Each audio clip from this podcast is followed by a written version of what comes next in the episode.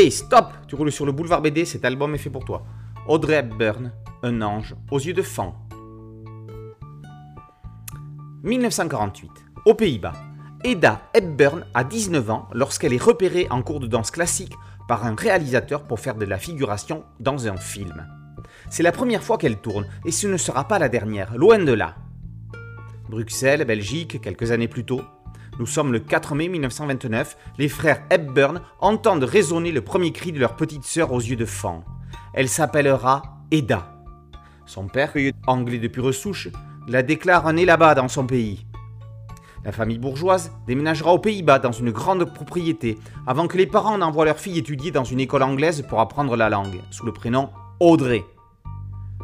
Joseph Hepburn Ruston, le papa, est fasciste et sympathisant d'Adolf Hitler. Il est dévoué à la cause nazie. Un adultère scellera la séparation du couple. Le père part à Londres, les enfants restent aux Pays-Bas avec leur mère, mais dans une modeste maison de ville. On a vu comment la future star eut sa première proposition de tournage avant des pas plus marqués, tant au cinéma qu'au théâtre.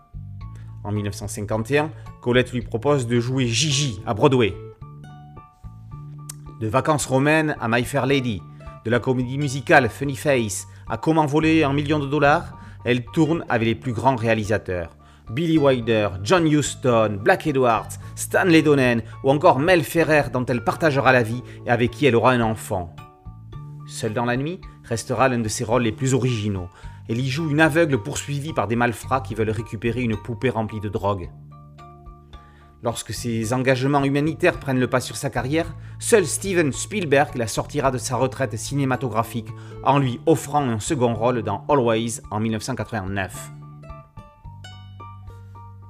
Onzième volume de la collection 9,5 des éditions Glénat, Consacrée aux grandes stars du cinéma, Audrey Hepburn est seulement la deuxième femme à avoir les honneurs de la série après l'iconique Jane Mansfield. Jean-Luc Cornette détaille sa vie, de sa naissance à sa mort. Ses premières années démontrent comment son destin est lié à celui du XXe siècle. Son enfance est nécessaire pour comprendre ses choix de vie.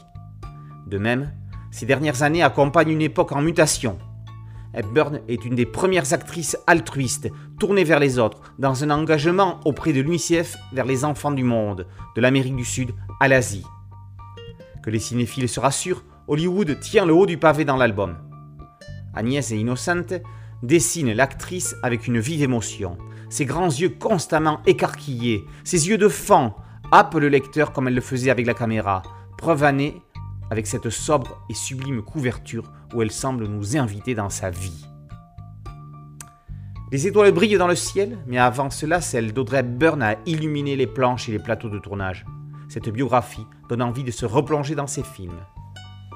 Audrey Hepburn, Un ange aux yeux de fan, par Cornette et Innocente, est paru aux éditions Glénat dans la collection 9,5. Boulevard BD, c'est un site dédié, un podcast audio et une chaîne YouTube. Merci de liker, de partager et de vous abonner. A très bientôt sur Boulevard BD. Ciao